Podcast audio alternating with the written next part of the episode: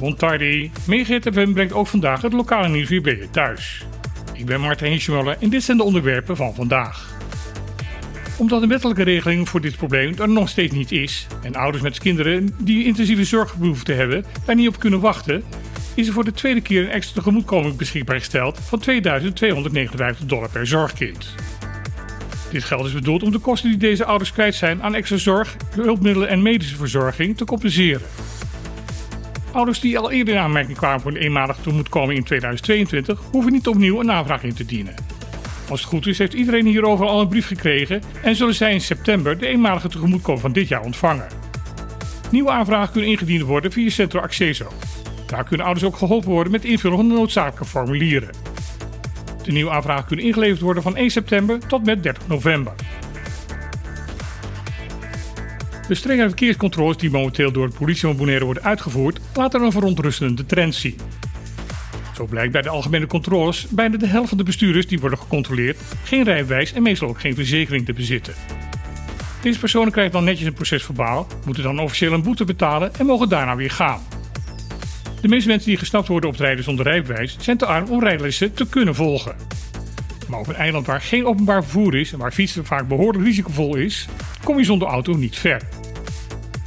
Daarom weet iedereen dat deze personen uiterlijk na een dag weer achter het stuur van een auto zullen zitten, hopend dat ze deze keer niet gestapt worden. Niet onbegrijpelijk, maar wel zorgelijk. Niet veel anders ligt het bij het alcoholgebruik in het verkeer. De laatste cijfers bij alcoholcontroles die de politie heeft gehouden laten zien dat ongeveer 10% van de verkeersdeelnemers op Bonaire beschonken de weg op gaat. Als ze daar dan op betrapt worden, zal in sommige ernstige gevallen het rijwijs worden ingevorderd. Dat heeft waarschijnlijk tot gevolg dat deze bestuurders de volgende dag zonder rijwijs en wederom dronken achter het stuur zullen zitten. De vraag is dus of er niet meer nodig is dan alleen maar boetes uitdelen om deze vicieuze cirkel te kunnen doorbreken. Bonaire is ernstig aan het treuzelen bij de uitvoering van het Natuur- en Milieubeleidsplan Caribisch Nederland 2020-2030. Drie jaar na de vaststelling van dit plan in de Tweede Kamer heeft de Eilandsraad van Bonaire nog steeds geen lokaal uitvoeringsplan goedgekeurd. Dit schrijft de minister van Natuur en Stikstof, Christiane van der Wal, in een brief aan de Tweede Kamer. De minister laat in haar brief blijken sowieso niet blij te zijn met de gang van zaken rondom het beleidsplan. Want de andere eilanden, Saba en Sint-Eustatius, hebben dan wel beschikking over een uitvoeringsplan, maar veel verder dan het opzetten van een bestuurstructuur is men ook daar niet gekomen.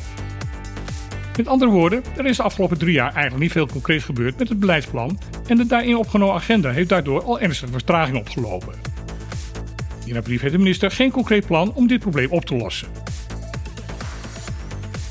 Ten slotte een oproep.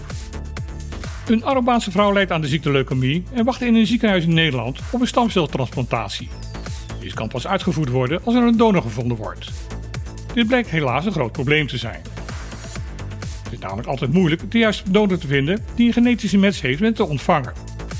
Daarvoor moet er gekozen kunnen worden uit een groot aantal donoren om zo de kans dat de juiste persoon gevonden wordt te vergroten.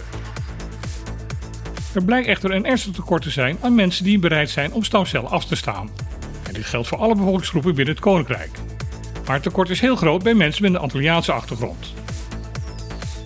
Daarom roepen familieleden van de vrouw mensen met een Caribische achtergrond op om zich te melden. De aanmelding is heel simpel.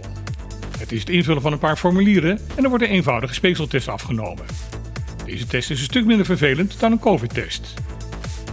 Door dit te doen kun je misschien een mensenleven redden.